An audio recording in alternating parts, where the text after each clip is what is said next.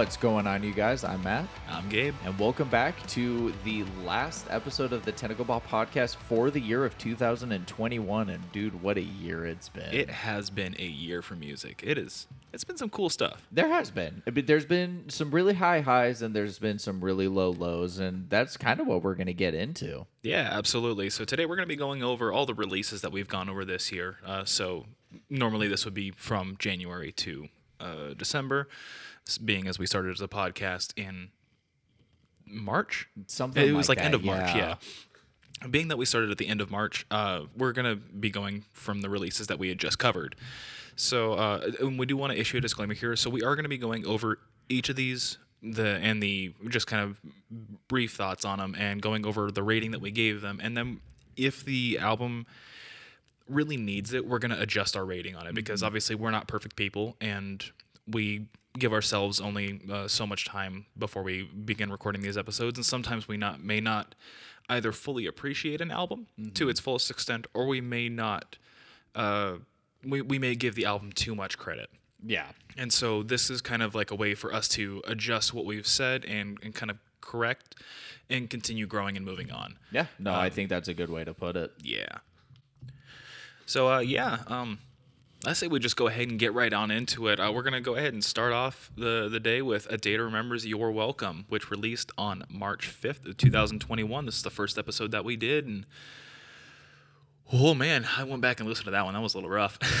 that one was rough for me as well. It- up until kind of preparing for this episode, I res- revisited this record zero times. Same. and there's there's going to be a lot of that kind of reference by myself here uh, for this episode. There were just a lot of records I just never like went back, just never went back to. Going back to this one is I ended up skipping a lot of the record just Oh, yeah. because I was like, oh yeah, I remember this wasn't good. The three songs that really were only the shining lights on it were Permanent, Last Chance to Dance, and Resentment. And I think it was just because they sounded like old A Day to Remember. So originally I gave it a 2.5. This time I gave it to just a flat 2.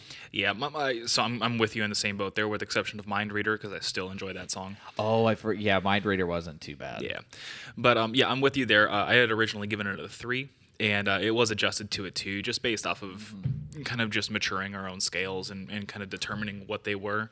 Right. Uh, I'm assuming that with most of your scaling too, a lot of the records that you gave a half, you're you're adjusting That- your yeah, fence I, setting. I'm and- pretty much I'm taking off the halves, and I think it's just with certain records is I felt like the half was kind of necessary to give it the little bit of extra credit, but I also when I when I looked at it is I was like, you know what, I'll, I'll fully commit. I'll I'll try not to to mess with Gabe this time. I'm so proud of you. Aw, thanks. Watch at the beginning of next year, you're gonna hit me with a quarter, and I'm just gonna come over the Oh, table. Don't give me ideas. Oh man, yeah. So um, that that's really all I've got on this There's one here. It was not a good offering. It was a, a very interesting start for us to uh to begin off of. Um, Mm-hmm. whew, man, the the episode itself was like a. I mean, as far as first podcasts go, like it wasn't all that bad. Like no, it far as- actually wasn't the worst. That I actually revisited and actually listened to a majority of that episode recently, and we we've definitely grown as podcasters now. Ab- yeah, absolutely. There, there's definitely things that I kind of want to reintroduce that we started out with, but Mm-hmm. um, yeah, the jokes at the beginning of the podcast are not something I intend on revisiting. It was so it's bad. so they're so they were real hit and miss, and I think there were a couple of them we tried a little more too miss hard than with. hit, really, than anything. Like this started off with an office quote that like had nothing to do with it. yeah, it, just it didn't happen. Yeah, that's fair. Uh, moving on, we uh, had Chevelle's NIRATIAS, that is Nothing is Real and This is a Simulation, uh, which released also on March 5th of 2021. Matt, did your uh, opinion on this record change at all? Yes. Okay. I actually revisited this one recently. Another situation, zero revisits up until preparation for this. And I actually found myself liking this a lot more than I remembered initially. It's as I was listening to it, I didn't feel dirty kind of listening to the record. I actually was kind of happy. Um, so originally I put it at a three out of eight. I put it up to a five. Okay. It was there was something about it that I was like I actually found kind of a joy in this record. How about yourself? Um, so I actually had the opposite reaction. Okay. Uh, so I originally rated the album at a five, and I, I dropped it down in rating because I felt like what I had originally said in the original cast didn't quite match up with how I was really feeling about the record. Because I, in that original podcast, you and I were beating on the record pretty hard. Um, We did. and part of that was I don't know, I, I guess shock value. I, I don't really want to call it shock value because it's not like we're shock jocks or anything like that. yeah, but I think part of it was we. I almost wonder if part because of how much we hit a day to remember is that there was kind of that bitter taste in our mouth and that kind of just trickled over. I feel like it's a combination of that and because we had prepared for the podcast about three weeks prior to, Mm-hmm. instead of the normal like four to five days that we do Yeah. now, we just had so much time to continuously hit it. So it, it adjusted for me from a five. I adjusted it down to a four just to kind of coincide with the rest of the the way that I began scaling things. okay. Um, it's still a decent record. It's definitely like winner of the award for should have been a, a concept record. I get, yeah, like there's still songs that. that. I'm jamming that that I continuously jam, but I never revisited the record outside of just coming back to it for this cast. Okay, that makes sense. Now, the next record is Architects for Those Who Wish to Exist. And what was the release date on that one? I didn't grab that Uh, one. that one was released on February 26, 2021. Okay, And, uh, so that- we that is had- also something to note that in those first few weeks we were going back on older records because we hadn't really established how we were going to be uh, addressing new releases and Mm-hmm. stuff like that. And so that kind of fleshes out as we get a little bit later on uh, after we get a few episodes in. But yeah, so we, we step back a little bit to hit up Architects. Um, yeah, this one adjusted for me as well. Uh, not really anything bad about the record. It's I had originally given it a six out of eight on the podcast. Okay. Um, I adjusted it to a five out of eight just to compensate for the maturity of the rating scale again. There's Mm-hmm. still definitely songs on the record that I really enjoy, but I feel like there's a solid probably about six of them that could have been just left off the record okay. because it was like a 15 song It album or something like that. really dense release. And I feel like without so many songs on there, I feel like it probably would have earned that six and maybe even a seven. But Yeah. just for the utter forgettableness, if that's even a word, yeah. Just how forgettable some of those songs were. Like I feel like it didn't quite earn the six that I had originally given. That's that's fair. So there was a slight adjustment for me as well. Originally, I put it at a four point five. I actually ticked it up to a five. Uh, upon the revisiting of this record, I was even despite my complaints with Sam Carter's voice and kind of my own personal gripes against it, I ended up actually finding really sol- the instrumentation and it was really solid and I really had to kind of compliment that.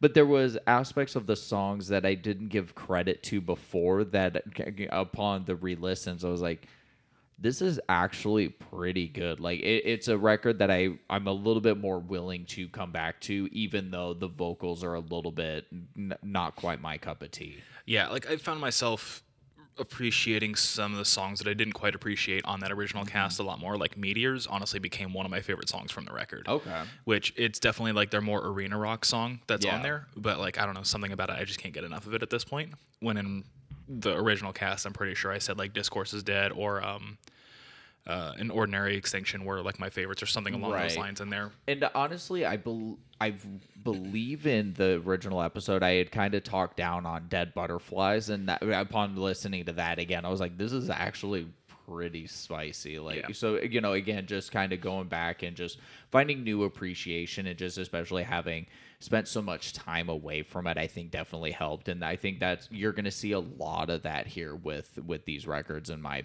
for me. For sure. Uh, then from there, we move on to Love and Death's Perfectly Preserved, which was released on February 12th of 2021.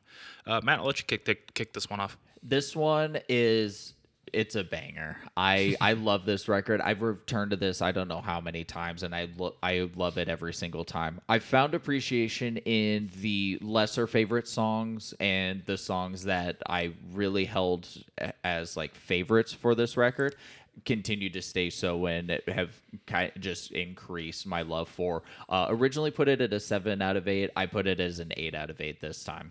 Yeah, so I had this one as a seven out of eight. It stays a seven out of eight for me. Um, it's still a really solid record through and through. It still is an extreme offering of maturity from the band's original album.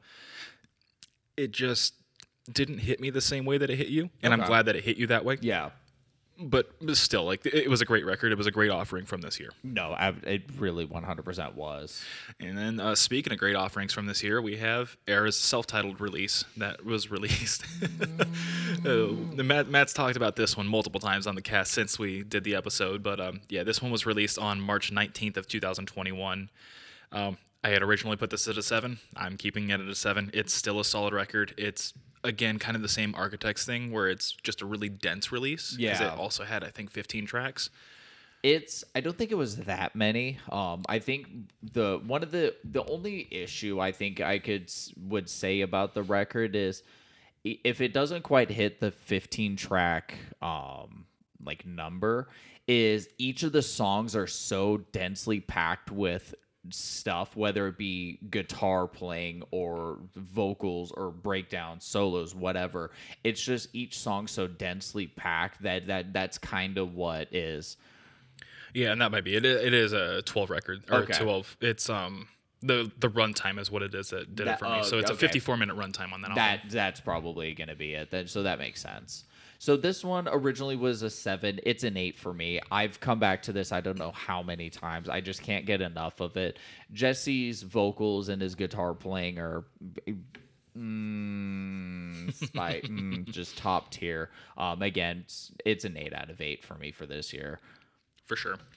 Uh, then coming into the uh, the next episode that we had done was Evanescence: The Bitter Truth that was released on March 26th of 2021. I'm gonna stop saying of 2021. They're all released in 2021. Ju- ju- uh, I feel like by you saying of 2021, it's like you're just really trying to make sure everybody knows the exact date it came out. I, I, I guess so. Yeah. Like so. I'm just yes. Acknowledge that all of these are recorded All and released in 2021. Yeah, exactly. I went back and listened to this record for this podcast. Man, I, I don't like this record. so I I think I came back to it a couple different times between when we did the episode and kind of like preparing for this episode, and it was like it was fine. But upon my most recent revisit, so originally I put it at six point five. yeah, you rated it high. I dropped it, and dude, even uh, now that I think about it, is I, I feel like my notes I put it still a little bit high. I've got it at a five, but there's there's a good chance that I'd I'd actually probably drop it. It's it's nice to hear Amy Lee singing as well as she does. Her her voice is just outstanding, and the musicianship is fine. I just feel like there's there's something lacking. It was think- Mm-hmm. just a boring release. And yeah, and I, I originally had put this one out of four uh, in that cast. Uh, and my main reason is because I didn't think that it was worse than the A Day to Remember record. Mm-hmm. Since I dropped the A Day to Remember record down, I can drop this one down to a three.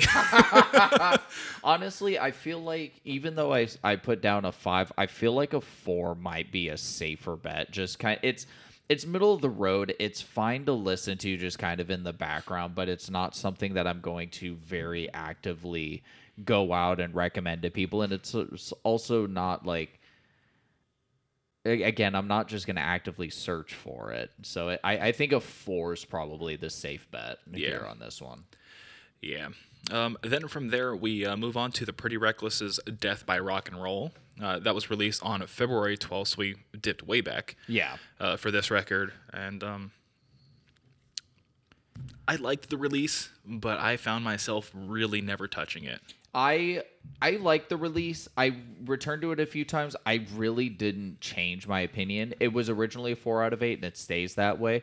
It was fine. It's nice to listen to, and sometimes it just scratches an itch that it's just kind of what I'm in the mood for, and it was fine. It's it's a good direction for the band to start moving into, and I think we we're definitely going to see that a lot more from them in the future. For sure, I, I originally had rated it as a six out of eight. Um, I adjusted it down to a four as well, um, just because there were the the good songs that were on there, but I felt like it was only about half the album was decent. Yeah. The other half really just wasn't there for me, and I don't know. Maybe I feel like it was probably just because it was on the back of Evanescence and being able to hear another strong female lead and hear more the direction that I want, want it to go. I feel like that's probably why I started rating it a little bit higher, and that's That something that I be. try and take into consideration as I was going through these adjustments and ratings and such. Um, yeah, overall, it's not a bad release. It just never really kept my attention after we did the podcast for Yeah. it. And uh, and that's a, a pretty big distinguisher for a lot of these rec- records. Like the ones that were rated higher were the ones that kept my attention after we had beat it to death with our own minds. Like mm-hmm. because we go into these these recordings and we're listening to these records anywhere between five and ten times roughly. Yeah, something sometimes even more Yeah, than and that. some exactly. Sometimes even more, especially if it's a really good record or a really short one. yeah And if it can keep my attention beyond that, then like that it earned a high uh, a high it rating. earns a high praise. Whereas this one here, it just I never came back to it. It was good. It was middle of the road. It just I don't feel like deserved the six that I originally gave it. no, I I completely get that for sure. I'm not I'm not ready for this this next one though. I mean, there, there really isn't much to talk about this one here. The Escape the Fate Chemical Warfare release that was released on April 16th. We, uh, I gave it a one out of eight. It's staying a one out of eight. It is still one of, if not the worst releases that came out of this year. Right. Yeah, I originally gave it a 1.5. There was Because Matt's I, a fence sitter. I was able to find enough highlights in it, and it would, but it was still not good enough that it was gonna sit under a day to remember. If I could give this a zero rating, I 100% would. Coming back to it for, to prepare for this, I I wanted to cry. I wanted to just jump off my balcony. It was it was bad. I I, I think the only redeeming quality was Craig sounded good in the chorus of the title track, and that was it. I think that was that was the only redeeming quality. it was when I went back and listened to this one in preparation for this one. I every time a new song came on, I'm just like, I forgot how much I hated this song. I Dude, forgot. songs- I see. I hate this one, and I forgot that it existed because I had tried to put out of my mind. Song These number song- three started, and remember when I had originally said that I had to turn it off. Song three, Yep. Song three hit this time, and I just Same. gave the the sorrow that took over me was immeasurable. Same, literally same on on track three. I'm like, oh no. Just just the one man tear. Yep. it was a sad Shaquille O'Neal meme for me. In a redeeming quality, though, uh, after the Escape the Fate record, we had covered the Royal Blood uh, Typhoons record that released on April 30th. Why don't you kick this one off, Matt? I'm mad I never returned to this over the year. This when when I actually I actually listened to this one today um, in preparation for this episode. I forgot how hype this record was. It's just these two gentlemen came in and killed it. The honestly the sobriety of the vocalist and I can't remember his name, so I apologize but what he was able to do on this record was absolutely phenomenal. I kept it at the seven out of eight that I originally put on it. There were a couple of the songs that still didn't quite grab my attention, but the cool thing about even those lower songs, and I, I can't even say like lulling points of the record, but just the the lower peaks of it, you could still have them on in the background and it still be hype music. Yeah, absolutely. So, um, and just to uh, clarify, the uh, lead singer is Mike Kerr. That's right. Yeah, so I originally gave this one a seven out of eight. Uh, I adjusted it to an eight out of eight. Really? Yeah, th- this one here, it just it, it was adjusted due to the impact of the album over the year for me. Like, there's not a song that I really skip on this record, Okay. and every time I come back to it, like I'm just I'm enjoying the record. That's fair. so much. It, it is a very fun release. Uh, it's easily in, in contender for album of the year for me, and it just it, it was a lot of fun. Okay. No, I, I can dig that. Yeah. Uh, moving on, we have Darko with their self-titled release, Darko, and that released on May seventh. What a contrast from the last release. Uh, yeah, th- this one my was- God. oh my we had this God. poppy disco kind of We're groove like, rock kind of "Hey." stuff, and then Darko comes in and just obliterates eardrums. Um, yeah, this one here was sitting at a four out of eight for me. Uh, on on original release, it just didn't really capture a lot of my attention. Mm-hmm. And going back to it, I feel like I was able to appreciate it a little bit more, especially with some of the other stuff that we've listened to since then.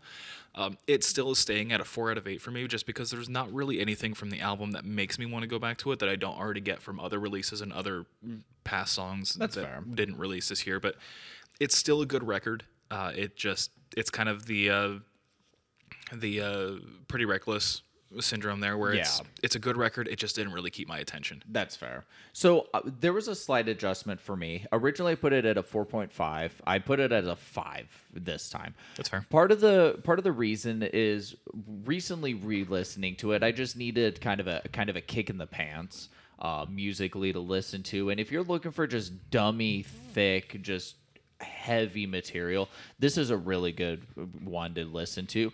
Part of the reason I put it to a five is it's one of those records that I'd recommend to people just to experience, to just be able to hear the the capability of what the human voice can do and what the kind of deathcore can be. Yeah, and I think that's really kind of the the big draw to it is. I mean, it, it is just Tom Barber and um, the other guy. I know exactly you're talking about. I completely forget his name. He, he was the drummer for Emmure. I, I don't think he is anymore. I think it just, was Josh something. that sounds correct. Yeah. Look it up while I'm talking Yeah. about this. We're so prepared, people. But um, yeah, so like Tom's vocals throughout the record are just so diverse. He ex- he exhibits so many different screaming styles, so many different um, just phrasing and vocal capabilities and stuff like that. I feel like it, it's definitely something to listen to, to just hear those kind of things because like Yeah. I feel like that's realistically like what we're trying to do with the podcast and I feel like what people want to do is they want to be able to experience the new things and that's why Will Ramos and uh, and Alex Terrible and these kind of guys are like they're sought after simply for the fact that they're doing something that people haven't done before yeah. and I feel like this is a good exhibition of that and what the human voice is capable of doing and I feel like that's one of the reasons that somebody would want to go to the Darko record to begin with is just to see that exhibition Yeah. Just as an album as a whole it just didn't particularly capture my attention That's fair. So uh, Josh Miller is the Okay. name, um, and he is all the instrumentals, uh, and then Tom Barber did the vocals. It's I, I always love hearing Tom Barber and the the stupid noises that come out of his face. So that again, that's another reason. It's, it's a little bit biased, but I always enjoy hearing that. for sure. Moving on here, we do have uh, the episode where we did the Devil Wears Prada zombie extravaganza, uh, where we uh, we did review of both zombie EPs and then kind of the space EP. Um, Space EP is still garbage. We're not really talking about that one today, but uh, specifically with Z1 and Z2. Matt, what did you uh, rate those at? So with Z1 is I put it at a 7.5 out of 8. Um really part of the reason why I put it it didn't get put at an 8 is I wish that there was more of it. I wish that it was more than just the 5 songs. And I love that era of the Devil Wears Prada, especially like with Roots Above Branches Below to Dead Throne is that's probably my absolute favorite era in their sound. Uh, I if I had to take off the halves, is I'd probably go eight out of eight. It's one of my all-time favorite records. In the podcast, you said that it's in your top 10 and you only gave it a 7.5. so so and, and again that it's because it's the EP's only five songs. I just wish I would have been able to get more out of it, and I think that's the only reason I gave it the the 0.5 off. But it's it's absolutely up in my top ten favorite records of all time. Uh, Z2 is a release that I've revisited quite a bit, and it's not an amazing record. Honestly, the reason I've revisited it so much is I have this CD in my car, and just as I'm driving, if I don't want, if I'm a, too lazy to just connect my phone to my speaker and turn on something else, is I'll just turn on the Devil Wears Prada record and just kind of jam the EP. It's fine. It's a solid sequel to the original, but it's just not my favorite release by the band. It originally got a five out of eight for me, and it's gonna stay at a five out of eight. Yeah, this one it, it got a six out of eight. Or sorry, I should probably recap both of them. uh, yeah, so Z one was an eight out of eight for me because it earned the eight out of eight, regardless if I didn't get more. the five songs that were presented to me were worthy of an eight of eight. Fair, fair. Uh, Z2 got a 6 out of 8 for me. It's going to stay there as well. It's still a really solid release. I don't feel like I was just being spoon fed nostalgia. Mm-hmm. I feel like this was a unique in its own way independent release. Yep. It coincided with the original, but still was unique enough that it never felt like it was relying on the original. rehash, Yeah, I didn't feel like I had to go and listen to Z1 before listening to Z2. Z2 stands on its own all by itself. It does, yeah. And it really just came down to me preferring the li- like that era of- Devil Wears Prada, Mm-hmm. like, like you had said. Um, it came down to me appreciating that era more than their existing content, which is still good, just Mm-hmm. less of my favorite. That's fair. Uh, after the Devil Wears Prada, we uh, also had another rehash of old material with the August Burns Red Leveler 10th Anniversary Edition that was released on May 21st. This is this is just another record that I should have come back to, and I'm mad that I didn't. Um, originally I put it at a six out of eight. It's staying at the six out of eight. Coming back to it in preparation for this episode, I was just again mad at myself that I ne- I didn't come back to this record not once other than for this. And again, I'm just mad that I didn't. Yeah. Uh, what did you say you rated it at? It's a six. Okay. So and it's it's staying at the six right now. Yeah, um, this one here was at a seven for me, just because of it had a lot more of that nostalgia factor. Because I think in that episode we had said that I had a lot more of an August Burns Red background than you had. Yeah, you definitely did. yeah, sure. and so it a lot of it was that nostalgia factor for me, and the new things that they were able to do with the newer record, including the features and stuff like that. The only thing that would have made it an eight out of eight, which it can't really be done retroactively at this point, was just to include even more features than they already had. But otherwise, yeah, it was still a solid release. Um, it's a good way to do a 10th anniversary. It was a great record. yeah, no, I, I think it was done extremely well. Yeah. The following release is Rise Against and their Nowhere Generation record. And this one was released on June 4th. Yeah, this uh it's Rise Against. It was fine. Yeah, like, like- it, it's a four out of eight, and it stays there. It's it's one of those things where the songs are fine. It's not something I'm gonna actively seek out. I won't change it if the songs come on, but again, it's just it's there. yeah, that's kind of where I'm at with it too. Like it, it like you said, it's a four out of eight for me. Um as well. It's staying there. It was just a rehash of the exact same thing they've done in the last six albums or whatever it Yeah. is.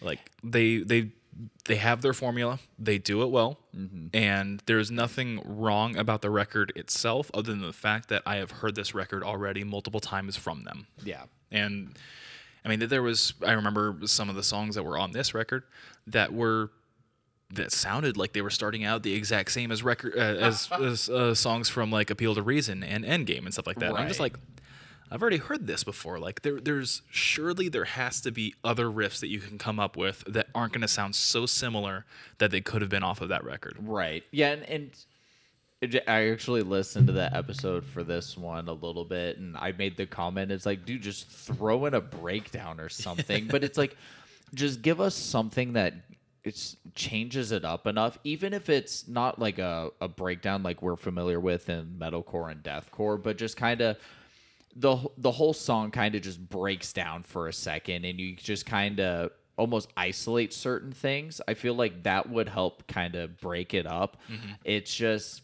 i feel like it, it it was missing the evolution that you and i have talked about pretty extensively here on the podcast and i think that's another reason why it just doesn't change from the four Yeah, absolutely. Uh, from there, we went into the Wrist Meet Razor uh, record, Replica of a Strange Love, that was released on June 11th. I mean, with this one, Matt. I, it's unappealing. It's a it's an unappealing wall of noise that I I plan to indefinitely avoid. I I can't think of a reason that I would want to go back unless I wanted to go into this like really late emo phase where I just listen to old like metalcore and like that kind of style. This g- going back into this, I wanted this was another release I just wanted to cry listening to. Uh, I put it at a two originally. Like I, I give credit to the musicianship. Uh, I put down here on my notes that it's a two out of eight, but to just be with as un, un almost unbearable this is, as I think I'm t- taking it down to a one. It's just No thanks. So I had the opposite reaction. Uh, I had originally put it at a three. I adjusted it to a five. Really? I started appreciating this record a lot more. Um, just the there was a lot of it was a nostalgia factor, and then just kind of getting into a few more of those kind of bands. Um, See You Space Cowboy was uh, another big one. Oh, um, yeah. that kind of is in that same uh, emo core kind of uh, revival Mm-hmm. group.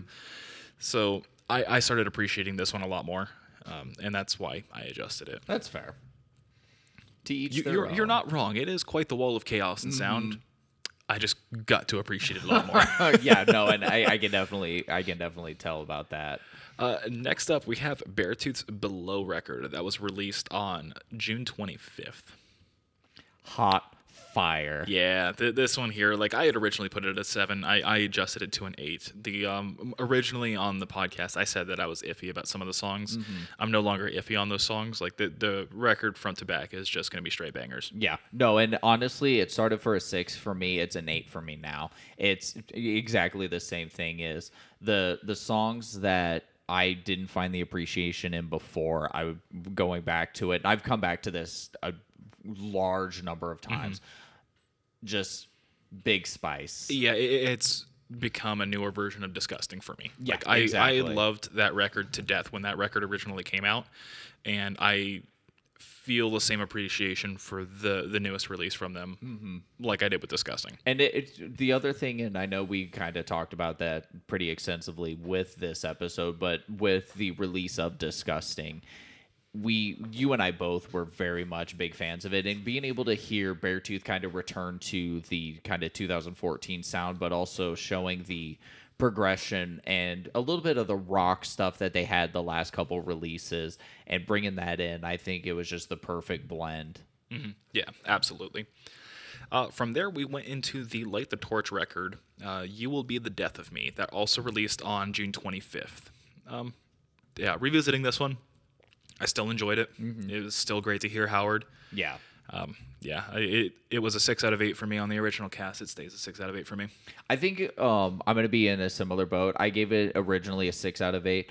Here in the notes, I put a seven out of eight. Just as I've listened back to it, is hearing Howard and just how how much he was able to flourish over the instrumentals on this band was absolutely fantastic. Um, it's extremely strong musically. I think the six out of eight will stay. I think there were just enough of the songs that didn't have the umph behind it that keeps it kind of from from moving up from that six. Yeah, going back to it, one of the things that I, I kind of just began to dislike more and more was the cover that was released on it. Oh yeah, that's Uh, was right. it sign your name or something like that. Yeah. Like, it, by and large, the way that they had done the cover in the light the torch style, as opposed to whoever the other guy was that sang yeah, I original. can't remember the name offhand either. But um, like it, it was very drastically different. But I didn't like the original to begin with. Mm-hmm. Uh, when we had listened to it afterwards, um, so it was a good cover by good cover standards. I just don't like the original song and Yeah. don't really like the cover as a result of that, just because of the musical, I guess, choices that were made. Mm-hmm. N- nothing to specifically say about the band. Just I, I don't really like the song itself. Yeah, and we could honestly get into a, a huge conversation about covers because we've seen quite a few different ones throughout the re- different releases we've had over the year. Uh, but before we fall down that tangent, let's get into Born of Osiris and their release Angel or Alien, which was released on July 2nd of this year. Yeah, um, this was a four out of eight. It stays a four out of eight. It just was a record that was boring. Yeah. It's originally it was a three for me. It stays a three. Uh, upon my return to this record for this episode, it it quickly reminded me wh- why I stayed away, and it it really had a lot of potential. It just failed at execution. It just is. I, I feel it kind of just falls victim to the same thing. Like it's just a wall of sound. Yeah. It never really differentiates. Like if you go in wanting to hear Born of Osiris, you're going to hear Born of oh, Osiris. You're going to hear some pretty cool solos. You're going to hear some chuggy syncopated riffs mm-hmm. and your generic flatline deathcore vocals. yeah. Like they don't really It, it, I feel like it's kind of a rise against thing. They don't differentiate from their formula. Nope. They had they have what it is and it works for them. Good for them. Yeah. It just wasn't for me. The following release is At the Gates with The Nightmare of Being, which was released on July 2nd. I continued to appreciate this album more and more and more. Okay. I I originally put this album at a six. I adjusted it to a seven just Okay. because I really did continue to appreciate it. Um, I don't feel like it hits quite uh, an eight for me. Um, I feel like if it were like based off a subject matter alone, this one absolutely would would hit eight. Yeah. Um, there are some things in there that just kind of don't really strike the right note with me. Um, I'm sick of hearing saxophones and metal. That's fair. That's fair. Uh, I, and I we I talked about this at relative length in uh, the Rivers of Nihil episode way back when when I had uh, discussed it with Dipper from uh, It's All Grizzly. But yeah, it just kind of the same boat here. Like I don't really like that aspect of it. There's a lot of really neat things in this record, a lot of really cool riffs, and it really kind of re-sparked my love for death metal. Uh, and, and or mellow death metal in the old school sense. Yeah. It just didn't quite hit an A, but I still really enjoyed this record. Okay. So I'm sad to say this, I'll fight you right here. I think I told you I was going to fight you in that episode too. but this is this is my truth and I'm going to stand by it. Upon returning to this record, I found it unappealing. And I again, this hurts me to say. It's very much a record that I really need more time to kind of kind of try and get my hands on. I feel like even if it's just two more listens through front to back of the record just to kind of try and just get get a grab on what it is. It's just unfortunately right now it it kind of feels like a lost cause because upon my return to it is I found less appreciation in the record. It started at a 3. I hate to do it, but I'm bumping it to a 2.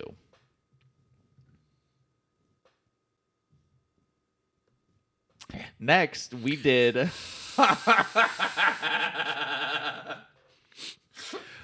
I, funnily enough, I think that's our most dichotomizing uh, relation between like I our, our ratings honestly, on I think so. Um, the next release we did have though is Victims with Volume Four, Numb the Ache, with the release date of July eighth. Yeah. I've got some praise for this one, but I want to let you take this one over. Yeah, so I, I do as well. Um, I originally put this album at a four out of eight. I adjusted it to a five, um, just because I began to further explore band's previous material, Mm-hmm. and I, I've just grown to appreciate them a bit more. I feel like if I spent even more time, that appreciation would grow. Um, I feel like this album probably would top out at a six for me. Okay. but I feel like overall, like it's still a really good record. Um, the elements that they incorporated into it, I began to enjoy and appreciate a lot Mm-hmm. more. Yeah, that, that that's really what I've got about it. Okay. So originally I put it at a five, and I've actually bumped it up to a six. I returned to this one. Uh, it was actually the same day that I revisited the Darko record because, again, I just needed kind of a kick in the pants. And I was extremely shook at how much I realized I r- like this record. Yeah, and that was kind of mine as well because I remember when we originally went over it, like I just for something something about it didn't I didn't like. Yeah, and I, I, don't remember what it was You and I could kind of we could kind of feel it. Like we we had a lot of praise for it, but there was also that something that was just like it feels like something's missing. Um, I went back to it. It's it's something I really would go for if I just need something heavy to listen to. And I really like the slower portions where they brought in the kind of poppy R and B elements, especially with uh, the song like "Intoxication."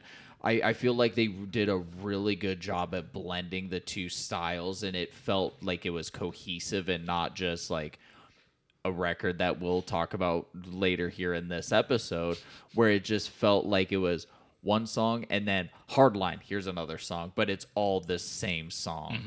Um, it's it's a spicy one. I really Yeah. enjoyed this one. The following release is Times of Grace with their Songs of Loss and Separation, which was released on July 16th of 2021. This is still one of my favorite releases to this year. Okay. I loved this record. I put it at an eight out of eight in the podcast. It's staying at an eight of eight out of eight. Uh, front to back, like this was just. It was the second offering of their original album, which came out in 2011, I think. Yeah, it was like uh, 2010, 2011. Yeah, and it was it was 10 years apart. I, I never expected that I was actually going to get this record. Mm-hmm. And when I got it, it was everything I didn't know that I needed because I was expecting more of the first record, whereas this one here was a lot more of an emotional approach. Mm-hmm. And I just love this record from oh, be- from beginning to end. I don't skip anything. It is just it, it is such a beautiful representation of what emotional metalcore can be. Yeah. And uh, I felt a lot of the the passion and emotion in this song, but there was something missing that just kept it from clicking with me. I, I always enjoy hearing Adam and Jesse working together, but for whatever reason, this one just doesn't hook me. It's something I'll probably come back to just to kind of just to give it another go. Uh, but I gave it a five originally, and it's gonna stay at the five for me, to be completely honest. We're all wrong at some points. uh, next up, we have Slaughter Prevail's Kostolom, which released on August thirteenth of this year. Yeah, um, this one was a four out of eight for me. It's gonna stay a four out of eight. Like, it's got cool parts to it, but it just feels really nu metal influence, which was not something I really anticipated Yeah, at first, especially with their original albums. Um, and then the, the lyrics were utter cringe. the, I, yeah. I remember hearing that part about it too, and it just it was it was a rough go. I I still enjoy certain songs off of it. There's still something that I keep on my regular circulation playlist, mm-hmm. but yeah, This one, it started off as a five. Um, I dropped it to a four just uh, as I kind of listened back to it. As much as I really like the deathcore, but with that like Slipknot influence brought in, I really dig how they were able to do that. It's just there were definitely elements of it where it felt like was a little bit almost too much in a way, It and felt try-hard It, it a lot of did feel feel really try hard, and Alex's vocal delivery was both really good and not so good in songs. So it's, I think, a four out of eight. It's just, it's kind of a, one of those records where you almost want to recommend it to somebody just to be like, hey, here's a kind of cool deathcore release. If you're into that kind of thing, go check it out if you want. yeah, exactly. Like it, it doesn't feel like it really offers up anything. No, nothing too too new. Yeah, it, it's like, hey, check out Demolisher. That was 2020's big weird vocal thing before Yep. the the next thing we're going to talk about here, which uh, is uh, and then Return to Nothingness by Lorna Shore. Which was released on the uh, 13th of August as well. And we actually ended up doing our review of this EP on the same episode as the Slaughter to Prevail review. Yeah, this one here, like we both rated it at a 6 Um, I think on podcast I said six or a seven. I'm keeping it at a six. Like it's still a good release. Uh, to the Hellfire is still the the standout part of it, and it was our first offering of seeing uh, Lorna Shore with Will Ramos instead of CJ, and I don't feel like they've lost anything by losing CJ. No. It- it's the same thing with Sign of the Swarm. Like Sign of the Swarm's new stuff is phenomenal, and CJ who. Yeah, seriously. No, and, and honestly, I'm keeping mine at a six as well. Is I kind of forgot about this EP for a while just because of kind of the chaos of this year, but not just with music, but just kind of life. Um, coming back to, to the Hellfire, I forgot how much this song was absolutely monumental for this year, but not just really for music in general, like heavy music in general, but even in deathcore itself, there mm. was a lot of really good that that song brought. And I kind of forgot how much I really enjoyed the song front to back. We also get to see all these different elements throughout the release. Uh, we get to see a lot of the black metal kind of thrown in with that deathcore. And Will Ramos coming in with these three songs, he absolutely kills it. I'm excited to see what they've got in the future. Absolutely. Uh, from there, things that I'm not excited to see in the future. it's uh, between the Buried and Me's Colors 2, the uh, sequel to their Colors 1 album. Yep. Uh, so this one was released on August 20th, and I hated this a lot less in my revisit. That's good. I did it lose me? Yes, but I found an appreciation in the chaos. And it's really weird how I kind of picture it in my head and I'll kind of I'll I'll very quickly try to explain it without going it trying to fully explain it. It makes sense in my head, but it feels kind of like a big musical production all but in a single song package if you kind of look at kind of the like the different tempo changes and what everything does, I, that's that's kind of the vision that comes to my head. Um, it's it's gonna still take some time for me to really appreciate everything about the record, but I'm definitely where I'm at right now. Uh, where I originally put a one out of eight, I'm putting it at a two. It's there's now start. I'm starting to now see things in the record that I'm finding the appreciation for. I it makes me actually want to come back f- to it, even if it's only like a once in a blue moon kind of thing, and just trying to kind of get a grip on everything. Fair enough. Um, yeah, I originally put this at a two. It's staying at a two. I didn't get a chance to come back to this record, but I do remember it fairly well. I- I just remember it not being really something that I wanted to bother with. That's fair. Next up, we've got Jinjer and their Wallflowers record released on August 27th. And bro, this goes hard. This goes hard. I'm honestly mad I didn't come back to this one either. It's this is one of those records where I actually want to sit down and create a playlist so I can include this record to try and get it more in the rotation of me listening to more frequently as opposed to just Dayseeker and Erra and Beartooth and Metallica. Yeah, uh, I originally had this one at a six. I adjusted it down to a five Okay. just due to the lack of interest I had. Like the good still outweighs the bad on the record. It just isn't something that I like want to come back to. That's fair. I feel like it, it- it's kind of the the same issue that I had with Between the Buried and Me. That like I'm just not really a prog fan, and there was a lot of prog in there. There was there was. prog influenced is fine by me. I think it's a cool showcase of musicianship, but there's a lot of elements of progressive music that I really don't like, and I feel like it's just because a lot of times it feels like it's showing off to show off. Which is fine. There's a crowd for that. There's people who want to hear that. I'm not one of those people. Yeah. And, and I feel like that's kind of where I sit with it. Um, this one here, it wasn't all prog, but it was heavily influenced, and that's I feel like why I had to downgrade it a bit. That's fair. So in the original podcast, I gave it a seven. This one, this one's actually kind of tough, at least for rating, because I, I feel feel bad because looking at my notes, like I've got I've got it all planned out, and like now that we're here and like thinking about it, I'm like I feel like it's not right. So I'm probably gonna still leave it at a seven, but it's kind of a, a seven with an asterisk. It's I think it's gonna you know a couple more times just listening through just to really solidify it. Uh, but it is I'm kind of feeling like a tentative like six seven range is kind of where where it's probably gonna end up sitting. Did you just 6.5 me without 6.5ing me? Yes.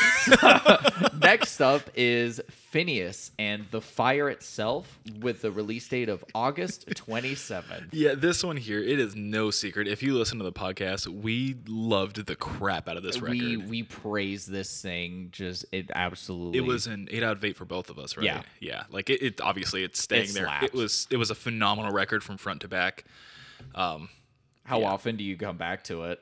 pretty regularly. I have returned to it a few times, but it just was not enough. Like this is this is a record I fully plan to come back to and just regularly jam. Just This was one that I didn't listen to in preparation for this podcast because it's already it's still a part of my regular rotation Oh, yeah. of music that I listen to. Yeah, and I, I I had listened to this one recently enough, and I know that the songs just hit like a truck. I did I really didn't need to listen to that one at all. Um, again, it stays at an eight out of eight. Of course. Now, what I'm really interested to hear thoughts of on this one is Carnifex and their Graveside Confessions record, which was released on September 3rd. Yeah, so this one here, uh, I'm I'm also kind of torn on. Mm-hmm. Um, I originally gave it a four out of eight. I, in my notes here, I have it left as a four of eight because when I was re-listening to it, I remembered enjoying it a bit more than I had when we originally did the podcast. Mm-hmm. But I also fell victim to the same issue that I had in the original one, where it just is kind of that listener's fatigue again. Yeah. and it just the first half of the album really started to get me going, and then it just never really felt like it went anywhere. Mm-hmm. And I remember lyrically on the album, I didn't revisit the lyrics for it, uh, but I remember originally lyrically on the album. were not great. yeah, it, it was just the, It's like the am deathcore stereotype. darkness. Darkness is me. I- I- sad exactly. boy. Yeah. So like the record itself is a decent record. I just feel like there's not really a lot of variation into it. It had some cool elements to it. I just it, it's not something that really grabs my attention. There, there's some songs that I feel like I sh- I, I want to go back and listen to and add them to my regular rotation. I just don't know that the rest of the album warrants any upgrade in the scaling uh, Okay. for it. what about like downgrading? It definitely doesn't deserve lower than a four. Okay. Because it, it's still nothing was particularly bad about the record to my recollection. Just nothing great. Yeah. So this one originally I put as a four out of eight as well, and it's unfortunately an uninteresting deathcore record when compared to the others that came out this year, and it really bums me out considering how I've been a bit of a fan of Carnifex for some time, uh, or at least bits of their material. I have it as an updated score of a four out of eight, just kind of leaving leaving as it is. Uh, but I, I feel like the four doesn't feel right here. Um, I'm gonna leave it just as is, but I Are you There- asterisking me again? I I. It, You're it's at a, an it's a record asterisk of getting punched here. I, I think this is just one I, I don't really plan to come back to, and I it's I'm probably just gonna put a four on it, just call it a day. That's fair. Uh, now we're gonna take a take a little bit of a step back here, and we're gonna go into what was the uh, greatest metal band of the '80s, Iron Maiden, and their release Senjutsu. So this record was released on September 3rd of uh, 2021, and here we find out how much Matt can get Gabe fired up, and he's getting him fired up yeah. today. Oh man, it was. You- re-listening to that one, that was. I don't know if I was having a bad day or something. I was ready to fight you. you were ready to go. like there was there was a lot of hostility that episode. Um, coming back to this record, Oh, also, I want, I want to throw out a disclaimer here. Matt and I are very good friends. We have never physically fought. I just feel like that needs to be said Yeah. because there was a lot of there hostility in was that there was, and honestly, there's. I feel like that's what really makes it kind of funny. You and I doing Mm-hmm. this podcast is because you and I are both extremely opinionated with our kind of musical tastes. Is that was really made present here with the Iron Maiden record? And, and speaking of opinions, and I'm going to throw this off track one more time. Um, the original episode that we did with the A Day to Remember set, like, it, it right out the gate set the fact that I think that uh, Dennis, what's his name, from Asking oh, Alexandria. Dennis from yeah, yeah, it was the best Asking Alexandria. Like, I started that off on, like, week one. it's there there's there's a lot of lot of that just kind of throughout the podcast. I'm just gonna really dig into this. Coming back to this record it was worse than i originally remember. I unintentionally was kind of re-listening to elements kind of deeper into the songs just to kind of pick stuff apart. I felt like there was just no passion in the songs. It felt everything just felt uninspired. It felt really weak. And especially as somebody whose Iron Maiden ex, uh, exposure is a lot less a lot less than Gabe's being th- my first full record that I listened to by the band, it is a really, really bad offering. So, Iron Maiden fans, I'm sorry, I just can't get behind this one. Maybe the next one. Originally, I put it at 3.5, dropped it to a 2. I remember why I was hostile. Uh, yeah, I had this one at a five out of eight. It's gonna stay at a five out of eight. Um, it. I'm pretty sure I brought this up in the original podcast, but if I didn't, like my epitomized uh, album by Iron Maiden is Fear of the Dark. That is by far my favorite album they've ever done. It'll continue to be my favorite album they've ever done, and I, unless they surprise me with another record that somehow beats that, I don't think it'll ever change. Yeah. Um, I, I love that record to death. It's in my realm of top eight records of all time, mm-hmm. or top ten, whatever we want to call it. We'll figure it Yeah, it, it- later on down the road. But um, this one doesn't meet that. It has elements of that that I appreciated. I feel like you're wrong, and let's just move on. the the next record we've got is Aborted and their Maniacult, which released September 10th.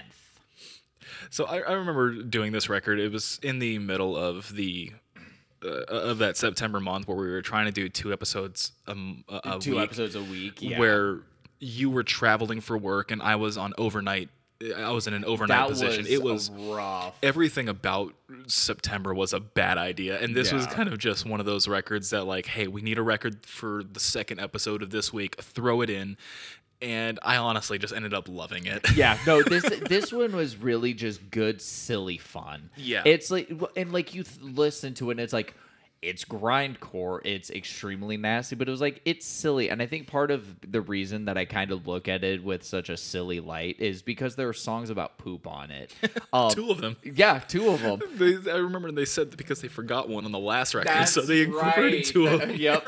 and it's like this is one of the ones that I'll probably come back to every every once in a while. It's it's just good and silly. It's a five out of eight, and it's gonna stay there for me. Yeah, this one was a seven out of eight for me, just because I, I do appreciate a lot more of the extreme stuff Yeah. over you do, and I, I feel like we hit that on pretty well. Oh, in, in we that, did. uh, in that episode. I don't really have any. excuse me. I don't really have anything more to say on this one. Yeah. It just, like you said, it was good fun. I. It, it was a nice break to have in between all of the other releases that we were doing that month, Mm-hmm. and I feel like that helped keep us refreshed for the the next few ones that came along. Yeah, no, for sure. And the first of that spurt that Gabe's referencing is one that was actually really, really highly anticipated here on the podcast. Spiritbox with their release Eternal Blue from uh which released on September 17th. I'm going to start this one off, Gabe. Go for it. I came into this with extremely high hopes. I think everybody and their mother who's listened to the Tentacle Bob podcast knows this. After spending some time away from the record and coming back recently, the hype died down a lot. Oof. Um, it it just didn't have enough about it to hold the top that that top tier spot that I uh I originally put it at. I put it originally at a seven point five. I dropped it to a six. It's don't get me wrong, Mike.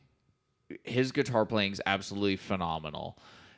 the The rest of the instrumentals was absolutely fantastic. Courtney LaPlante's vocals are otherworldly. It's just this record. the The highs are extremely high, but the lower points of the record, I think I didn't. I I kind of had the even the lower songs kind of riding the high of the really good songs, and just a, after coming back to it and letting that hype die down, I I kind of saw the record for what it was, and it just it doesn't doesn't hold that seven and a half anymore. It's gonna sit at a six. That's fair. I have it at a seven. Um, I didn't go into it with those expectations that you did. Um, I still enjoyed the record, even revisiting it as early as today. Like it just, it was a good record. I don't. It definitely doesn't earn top spot. It probably actually is more of a six for me. Um, so I'm, I'm going to go ahead and say that now. It's dropping from a seven to a six. Um, like you said, it's a good record. Yeah. Um, you definitely saw it through rose-colored glasses. I I really did. and I think all of the good elements of it far outweigh but outweigh the bad on it. Mm-hmm. Uh, yeah, Yeah, and and I I do agree with that. The next one is one to be completely honest, I kind of forgot about. The Plot in You with their swan song uh, with the release date of September 17th. I never forgot about this one because I love this record. You uh, honestly, I think there was one time I was with you in the car and you were playing this and I was like, "Who's this?" And you're like, "We reviewed them this year." And I'm like, "Wait, really?"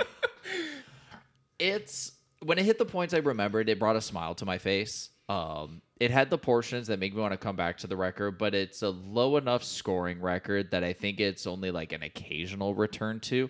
I think I think it's just another one of those records that I just need just to just kind of sit down again and just kind of ref- refresh myself with. yeah, th- this one it was an eight out of eight on the podcast. It's staying an eight out of eight. Okay. It's absolutely a contender for my album of the year. It's just a great record through and through. I feel like the plot in you is really coming into what they started off with. Uh, uh, yeah, happiness will destroy yours. I, I for- totally forget it's 2015 album um, but i feel like they're really coming into what they were designed originally and they kind of took things a little bit different direction with uh, dispose and now they've really found the happy marriage between old the plot in you and new the plot in you and this album is a perfect example of that i love this album to death So I should probably give my tentacle score because I just realized I didn't do that. Oh, yeah, you did. Originally, I put it a five. Uh, I'm sorry, a five point five. Uh, I'm gonna drop it to a five.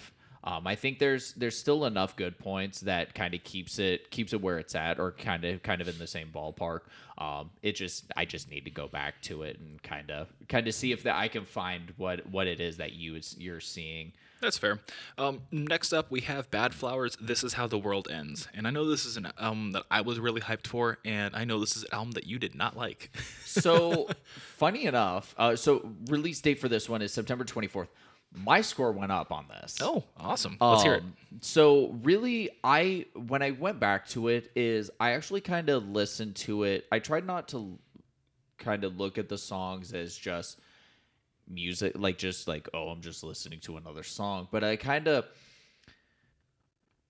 I kind of let me kind of kind of go off on a tangent here for just a second just to kind of explain my kind of the process I go through with listening is I've started kind of listening to music not really just for okay does it sound good I start to kind of look at it at as the art form so kind of what what the music's trying to express Before you continue on, if somebody were playing a drinking game where every time that you said "kinda" they took a shot, they'd be dead by now. Continue. Sick. Uh, awesome.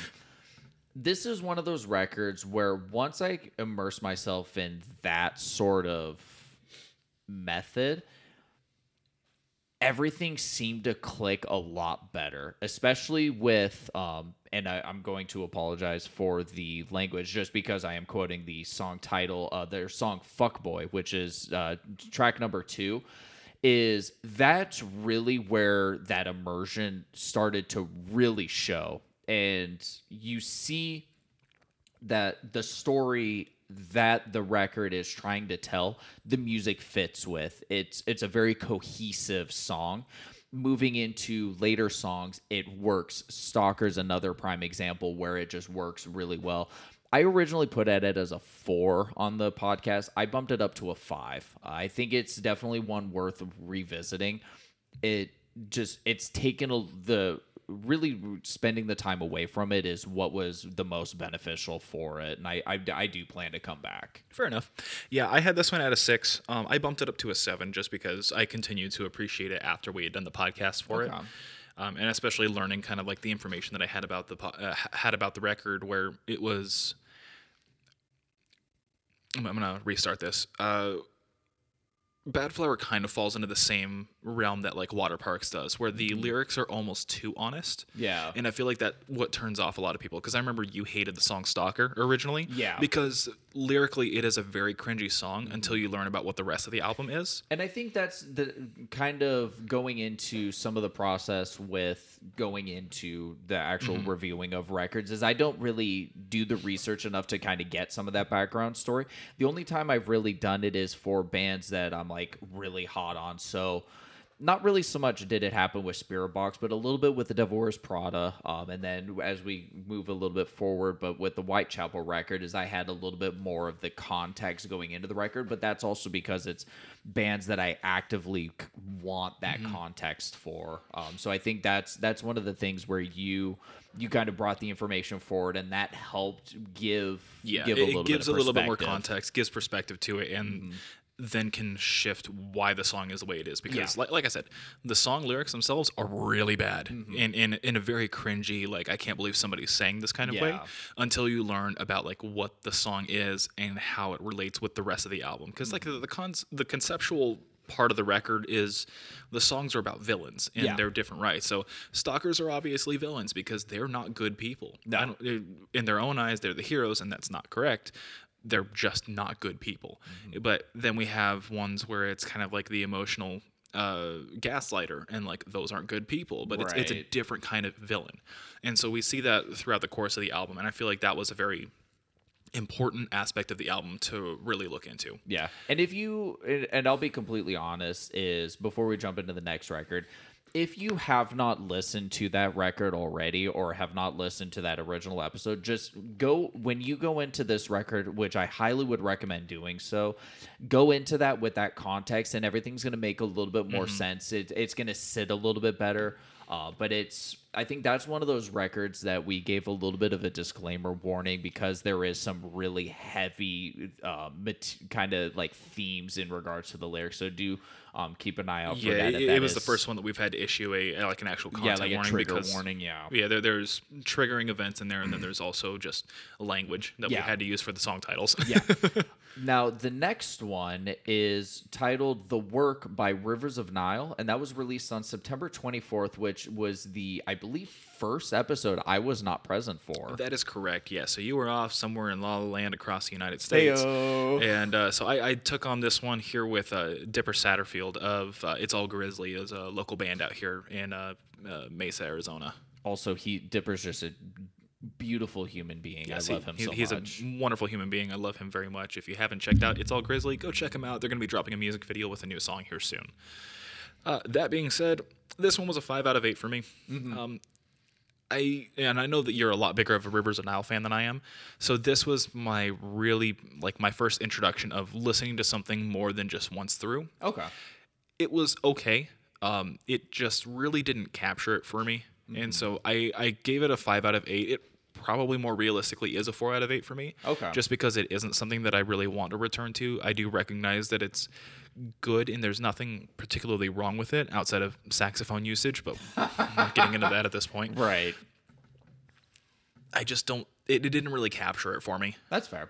And so I'll I'll be completely honest is coming into the work is I had started experiencing a little bit of burnout with the band because I think I just went so hard on them right a little bit after the release of Where Owls Know My Name. Uh, when I finally was able to listen to this all the way through, singles kind of didn't kill it for me, but I was I was pretty unimpressed. But I think in the context of the entire record, is it it worked a lot better. I do appreciate the musicianship here, and it has the things that I liked about Rivers of Nihil from before, but we get a lot of those new elements and kind of progression. And the the pink what was it Pink Floyd comment you guys made in your episode, I I still get a kick out of. Um, I originally put it at a six. I'm gonna leave it at a at a six. It's one I returned to recently. I'll likely come back to some more. It's Rivers of Nihil is a band that I I both will go to, but also try to avoid just because I, I feel like I've burned myself out so hard on them. Fair enough. Uh, afterwards, we had Trivium's In the Court of the Dragon. Release date of October 8th. And Gabe, you have gushed about this record. Please gush some more. Yeah, so th- this is an 8 out of 8. It stays an 8 out of 8. I'd make a mutated octopus to give it even more tentacles if I really could. Um, it's no secret that Trivium's my favorite band. Mm-hmm. Uh, this was a phenomenal offering from them, and it, it's not in my running for album of the year solely for the fact that this would just be an automatic anytime that they come out It, with it'd something. be just a scapegoat. Exactly, and so that's what I'm trying to avoid. So just acknowledge that Trivium in the Court of the Dragon is my de facto album of the year. Yep. And so then the actual album of the year that we're going to give at the end of the episode, I'm I'm going to be uh, excluding them from that solely for the fact that I don't feel like I can truly give the most objective opinion that I can for Right. it. Um, this one I started out with a 6.5 and this is a record that I I have come back to uh, a few times and this is another one where I I found new appreciation for stuff is I I can't not credit Matt Heafy and all the other guys in it for the absolute beauty that is the instrumentation whether they're coming in with these brutal riffs and even the the slower stuff like shadows of the abattoir. It started out as a 6.5 i'm bumping it to a 7 uh, there are some aspects that don't still don't kind of meet what uh, their prior record did but at the same time is it's still a record i can go to and I can listen to without without skipping songs and wouldn't feel bad because I listened to the album all the way through it. It is a really good release by these boys. For sure. Now, Some more gushing. Dayseeker and their Sleep Talk Deluxe Edition, which was released on September 24th, 2021. I'll get my comments out of the way. I, I've made my complaints about the remasters. That's whatever. The regular edition by itself is an 8 out of 8, but if I had to go with the deluxe edition itself, it stays a 7 out of 8. I, I love these boys. I'm I'm completely obsessed with this album. Yeah, the, the record's an eight out of eight for, eight out of eight for me too. It's staying that way. Like it was a very good uh, record. It's not in my album of the year running solely for the fact that the original album came out in 2019, Mm-hmm. and this was just the deluxe version of it that I honestly didn't realize until I had already brought it up to Matt. And so, uh, which is fine and all. It, it was a great record. I enjoyed listening to it. And I get to enjoy going back and listening to older material and discovering who they were prior to this. Yeah. Um, yeah, that, that that's really all I've got for this one. Yeah, no, absolutely. Following that is Sleep Token. This place will become your tomb, which was released also on September 24th of 2021. This was one of the records that we had done kind of a split review of. Yeah, you had so- done it in the catch-up episode, and I did it for a hidden track for a different episode. Yeah, and, and that- that's to know. Um, there's Asking Alexandria that we talked about, or that we can talk about here in a second. Um, that one, the Dayseeker, I brought up Sleep Token, and then um, you also talked about Trivium in your in, in that review uh, that we had done in the um, the catch up episode, which is just where we didn't have enough time to go over these records, Mm-hmm. uh, just due to work situations and stuff like that. So we kind of just clumped them all into this one episode. It's uh, just one of our Sailor specials. It's like Yep. a real quick twenty minute episode. Yeah, it's, it wasn't too long. This record is it's pretty. There everything about it's pretty. Even when the instrumentals get heavy, it's still it, it just exudes this beautiful just ness about it. I put it originally when we did our original review of it as a 5. When I came back to it, I I forgot how just unbelievably beautiful it was. I put it up to a 6. This is one I'm going to come back a lot.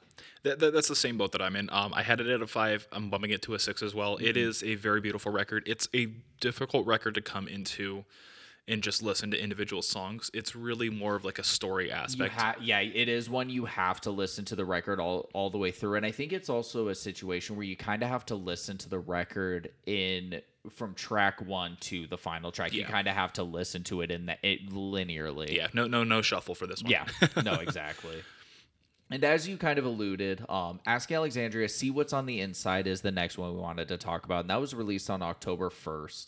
This record honestly gets me excited about Asking Alexandria again.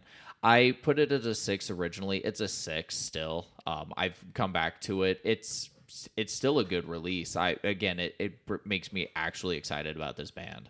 So anyway, it's not a good release. Uh, I have it at a two out of eight. I mentioned in that podcast that it, it is Nickelback featuring Danny Worsnop. I, Yeah. I, whatever. I hate this record. It's stupid.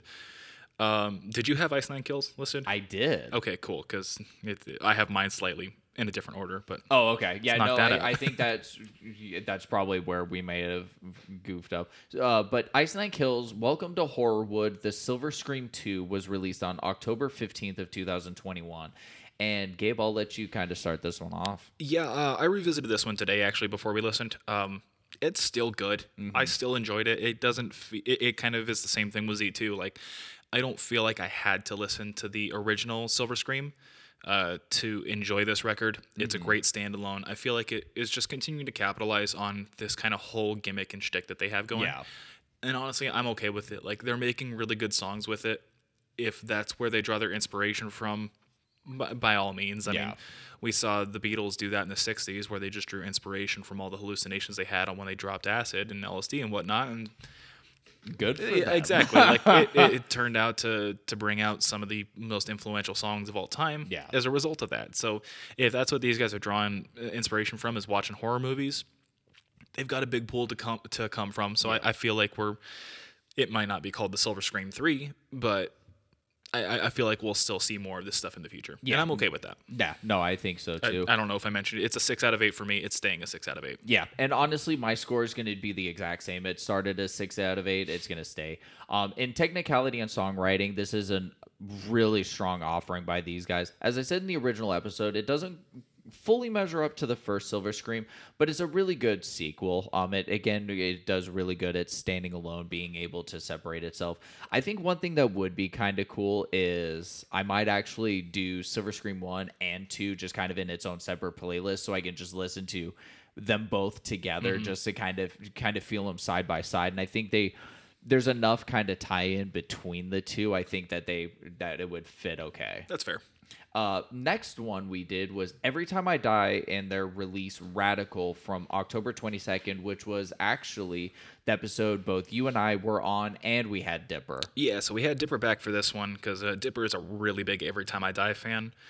Uh, yeah, th- this record was phenomenal, like front to back. I know that you don't quite share the same sentiments, um, but yeah, th- this one's an eight out of eight for me. It still stays the same. It's still one that I regularly frequent. Yeah, I love this record. Okay. So this one, and uh, as Gabe said, I don't quite share the same uh, sentiment, but this was also the episode that featured the dreaded Rise Against featuring Danzig comment. Oh God. Um, outside of the comments I made that Gabe will never let me live down, the return of this record actually makes me want more. Uh, I'm intrigued enough to give this one another shot. I think part of what the issue was is I was trying to digest it so quickly and in such a short amount of time. I think that's probably p- what some of the issue was. Um, it started at five out of eight. Right now, it's going to stay a five out of eight just until I'm able to kind of go back into it, dig into it a little bit further. It's that's just kind of where it's at right now. Yeah. Uh, from there, after Every Time I Die, we had Whitechapel's Kin. This one was released on October 29th, and we see a pretty major departure from what the band had been doing previously, and we we made that pretty clear in the the review for that. It's really well done, but it's going to take some adjusting adjusting to get used to Whitechapel being this entity now as even opposed to what it was in, during the Valley. Really good things about the record, but again, it's just going to take some getting used to. I put it originally at a 6.5. I dropped it down to a 6. I think there's still a little bit of the shock value that I'm trying to get over, and I think that's why I'm I'm hesitant to go back. Whitechapel is one of my favorite bands. I think uh, that's been made pretty clear uh, between not just the release of that episode, but also when we did our top eight favorite bands. It's gonna take a bit. It's gonna take a second. Yeah, this one here, it, it was a good record. It's kind of the same thing with Sleep Token, where it can't really be listened to out of order. No. It- it- it's very much a storytelling record. Um, on my listen to it, I actually began to appreciate it a bit more. Uh, it, I had it at a seven out of eight on the original cast. I'm keeping it there. Okay. Just because I do still really enjoy the record. I'm I tried to separate this record from the entity that Whitechapel was with like This Is Exile and Darkest Day of Man Yeah. and that kind of stuff. Um, it's yeah, it- it's just a good record. It's very different, like you had said, from what they were originally, and I feel like that's the reason that it wasn't well received. Um, because this is like the first album that didn't break top 200 for them ever. I think, Wow. Yeah, which is unfortunate because I feel like it just wasn't able to garner the respect that it deserved. I and it it definitely does deserve the respect that you're referencing. If you guys are for whatever reason curious about kind of the context of what this record's about, definitely check that episode out. I was able to get in a little bit in depth in, as to what it what it's all about and being able to hear some of that directly from Phil through uh, various means, whether that be through like Instagram posts or even some videos on YouTube, is that's definitely a really really cool way, and it just kind of gives you gives you an idea on what Whitechapel has now been for the last couple of years and what it's going to continue to become. The next release we did a review for is Bullet for My Valentine, self-titled record from November 5th. We both were big shook on this. Yeah, th- this was a weird record to say that I enjoyed because I haven't really enjoyed a, a Bullet for My Valentine record in 11 years now. Yeah. And coming back to this one, like, it's still. I feel like, uh, and, and uh, so I originally rated this at a six. It's dropping down to a five for me. Okay. Just solely for the fact that I think I gave it the six on the aspect that I was not expecting this record to hit as hard as it did. Um, it's still really solid. Um, it f- just falls victim to the same things that I don't really like a lot about for my Valentine for, which is just kind of the sad boy lyrics and the really forced edge that Matt Tuck tries to do with his clean vocals. His screams are still phenomenal, and I'm, I'm pretty sure I hit the hammer over the head, or that that doesn't make sense. I, I, I, I know what you're trying to say. I, I beat it into the ground in the Yeah. original episode that his his unclean vocals are phenomenal. I don't understand how he's still keeping him as saturated as he is. Yeah. But he he's doing a killer job with it and they sound just as good if not better than they did back when they released The Poison. Yeah. No, and and he he comes in and kills it. So this is this was a really recent review that we had done. Uh, I still haven't listened to the old stuff, nor have I returned to this record specifically. So, oops. It's it's still a really strong release. It's likely going to get thrown into the eventual playlist I decide to make just whenever that day ends up actually happening. I left I put it at a six originally. It's going to stay at the six for me again, it's a solid release, and I think it was a real surprise for for the two of us. For sure. Uh, moving on, we have Silent Planet's offering Iridescent. So this one was released November twelfth, and this was the episode I was supposed to be present for, but unfortunately I was sick, so yeah, I Matt wasn't got sick, so to. he wasn't even cool in like in another state or something like that. Now this fool just like he didn't even get the Rona. bro i was I, i- if it's the same the same day that i think it was i was down for two days. I don't know what it was. I just could barely move. It was, it was rough. Uh, but christian was on from okay at best for that episode. And because this is actually the first time i've really given my thoughts on it I listened to this record and I, there, I, there were a lot of really things I liked about it, and I was like, like this is cool, but it's not mind mind bending. I actually listened to this episode after it mm-hmm. came out. I like to listen to our episodes just to kind of kind of hear hear the thoughts again and just use it for a, a way to help be just be better at it in the future. And because Christian actually brought a lot of context to this record that I had no idea about, it's also just not something I've looked into for a lot of the releases. When I reli- when I listened to this record today, and I listened to it probably like three, four times, I, once I kind of looked at it through that lens, is it started everything started kind of clicking a little bit differently. Yeah, and if I remember correctly, you gave it a five out of eight. Yeah. You just like texted me and you're like, "Hey, if you want to know and want to say it on the podcast, Yeah. I had a five out of eight. yeah and so um right now i'm just keeping it at a five out of eight it's this is definitely going to be one i see changing it's now that i've seen the context of what the record is and the unfortunate really just mental collapse of garrett is that's very prevalent here on the record lyrically and vocally he's he's a monster yeah, like uh, in between so this is LP number four for them. In between LP three and LP four, like he.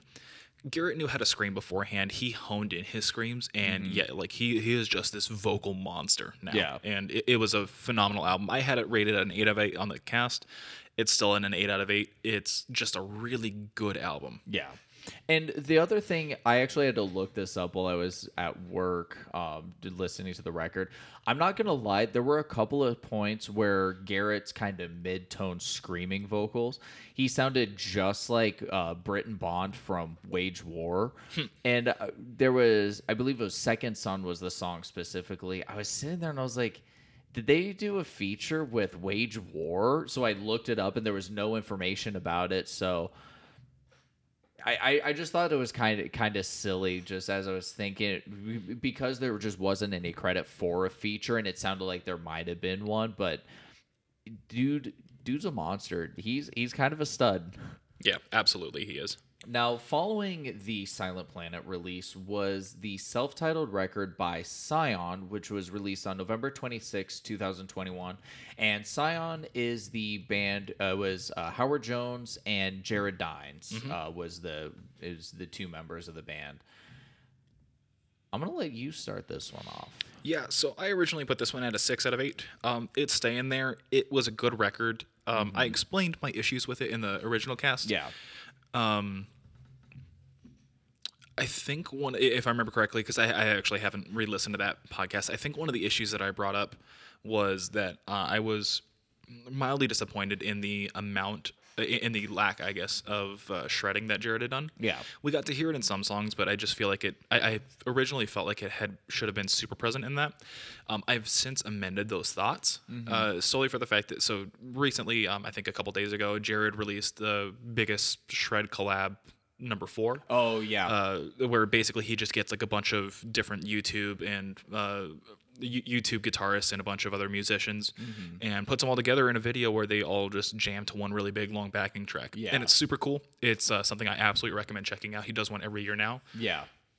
And we get to hear him honestly on that one in his 25 seconds or what so that he did he goes harder on that so, um, on that video than he does in the rest of it in, in this album but i think where I, I began to realize it was he was and i respect him more for this now he was really doing what he did for the songs mm-hmm. as opposed to just showing off which Yeah. when you take a youtube gar- guitarist they're really their purpose is going to be to show off. They're Oh, not trying to write those. yeah. They're not trying to write music. They're just trying to showcase their style because that's what people want to go to those videos for. They want to go and hear these people shred and do things inhuman and things that they can't do. Right. Whereas the music really, it was about the music itself and about the songs and serving the songs. And so I have a greater respect for him in that regard. And I wanted to amend that statement.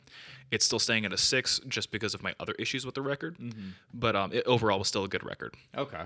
So this one, um, there was a change. I originally put this at an eight. I dropped it down to a six.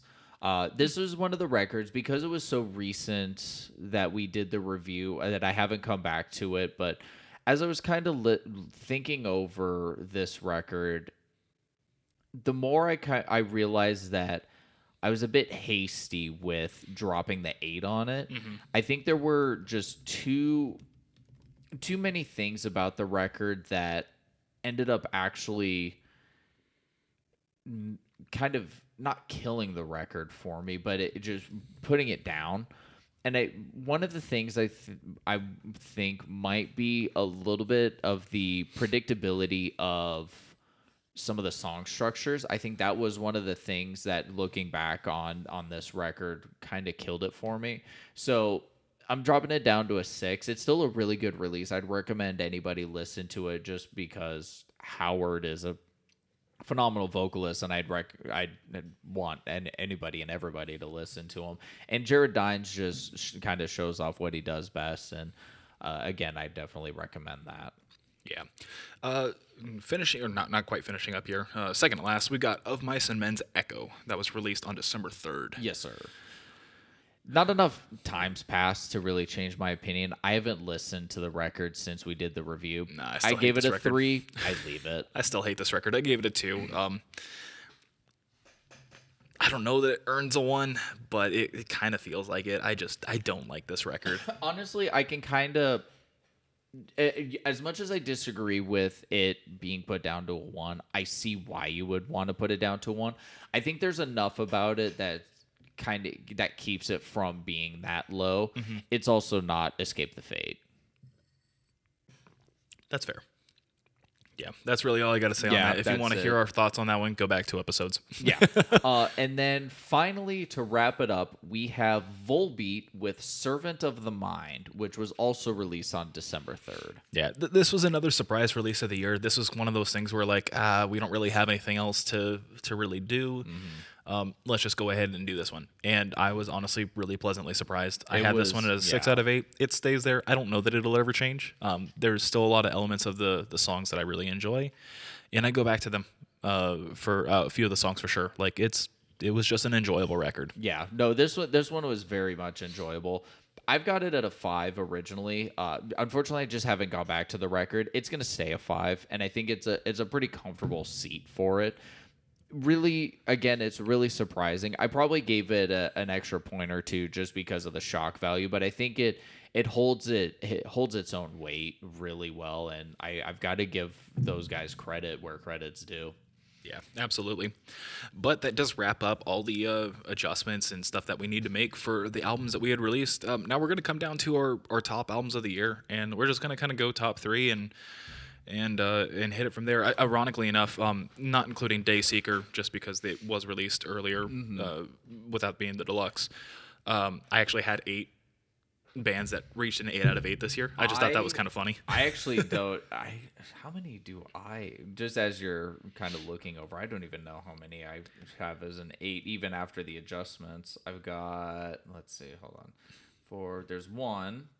Yeah, for me it was it was every time I die, Silent Planet, The Plot in You, Phinehas, Beartooth, Royal Blood, Times of Grace, and Trivium. Okay. Um, as I mentioned earlier, Trivium's not going to be in the running for album of the year just because I cannot objectively put that one Right. in, in a position because it's just going to take number one no matter what. Yeah. so I've got four records that even after adjustments are eight out of eights. So do we want to just do top go three and just count down? yeah. What's your number three? So number three, I've got to give it to Love and Death. It was really a really well done record. It was I was very surprised at how much I liked it. And even looking at the record outside of the Let Me Love You cover, like if you rip that out of the record, it's still an eight out of eight. It's very, very well done. Those guys absolutely just round of applause to them. Okay, fair enough. Uh, number three is going to fall for Royal Blood for me. Okay. Um, Typhoons was just an amazing record. Mm-hmm. I loved it front to back when I first heard it. Um, I, I, I really like. There's nothing I can say that hasn't already been said by us, Mm-hmm. other than the fact that this album was just phenomenal, and it's absolutely something that I'm going to continue going back to. Okay. Yeah, no, and that's that's a record I will for sure go to. Number two, um, for me, this one might surprise you a little bit, but I'll I'll, I'll kind of explain it once we get to the number one. Number two is Phinehas, the fire itself for me. Okay. Um, this record slaps front to back. I can't seem to get enough of it. The vocally, instrumentally, musically, just it, it's the entire package. It's got fire in the name. You know it's gonna be hot. Yeah. Um, number two was really hard for me. Um, between like the Plot in You and every time I die. Okay. Um, I, I think every time I die, it's just going to take it just because I fell so hard for that record. Um, the Plot in You, I had to grow to it a little bit, but every time I die, just from the first time I heard it and then from listening to it from front to back, like I just became obsessed with it. Yeah, you were hot on that record. I mean, shoot, I'm still hot on it. Let's yeah, be real. yeah, no, for sure. um, yeah, it, it, it's just it's such a good record from front to back, and I. Now, like I'm, I'm planning on doing a vocal cover of uh, Hostile Architecture here upcoming soon Oh, sick. um, as I kind of like am expanding my vocal styles a little bit. So I'm going to be doing doing that like on my personal pages, uh, and I'm looking forward to doing that. Um, learning some of the songs on guitar has just been an absolute blast, and really kind of challenging me as a guitarist. It, it's just it, it's such a good record. Yeah, no, I've and that again, one I definitely plan to come back to. Gabe, the number one spot, who you giving it to? For me, it's going to be Times of Grace. It Okay. I just something about that album really hits different for me. It, it this one is a lot more of an emotional piece for me. It's not the most technical. It's not the heaviest. It's not the prettiest. Yeah. It's just one of those records that everything encompassing it has really just kind of made a really big impact for me. And um, I I would say that I would put it more akin to like um in 2015 Neck Deep released Life's Not Out to Get You. Okay. And for that time in my life, that album was just so impactful for me that it, like I said, the same thing here. It wasn't the prettiest. It wasn't the uh, the most technical. It wasn't the heaviest, or or e- even just like the best produced or anything like that. But Right. it just had such an impact for me that um, it, to this day, that album is still one of my top records of all time. Okay. And I feel like this, the, the release from Times of Grace, just kind of hits all those same marks. It Okay. just really appeals to the more emotional aspect of things.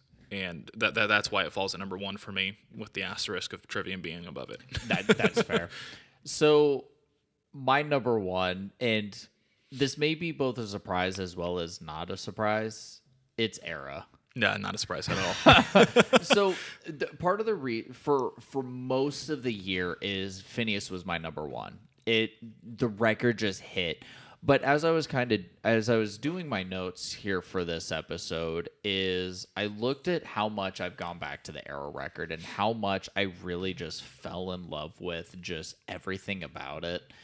And I I looked at myself and I'm like I can't not put this at number one Yeah. because of how much I've come back to the record. It's musically really dope. Lunar Halo's probably one of the best songs, in my opinion, to have come out in a hot minute. It's mm, there, there's just so much about it that really, really did a great job. I think there was again, there was for a while. Erra was a couple spots under Phinehas, and it's just Phinehas came in so hot. But I think re- really what it was is I keep coming back to Erra, and by not putting it at number one, I feel like I'm doing it a disservice. That's fair. Yeah, so there you have it, folks. That's, a- that's 2021. 2021 in a nutshell. Um, yeah, it's it's been a really cool year. Yeah, uh, I know that this has been quite a bit of a long episode, so we are going to be uh, cutting out the uh, the hidden track today, especially since over Christmas, not really a lot of music came out. Um, we are going to be coming back after uh, the, new, the new year uh, switches over. So we do appreciate everybody taking the time to listen to us. You can find us on a variety of social medias. I'm gonna smack my mic stand here.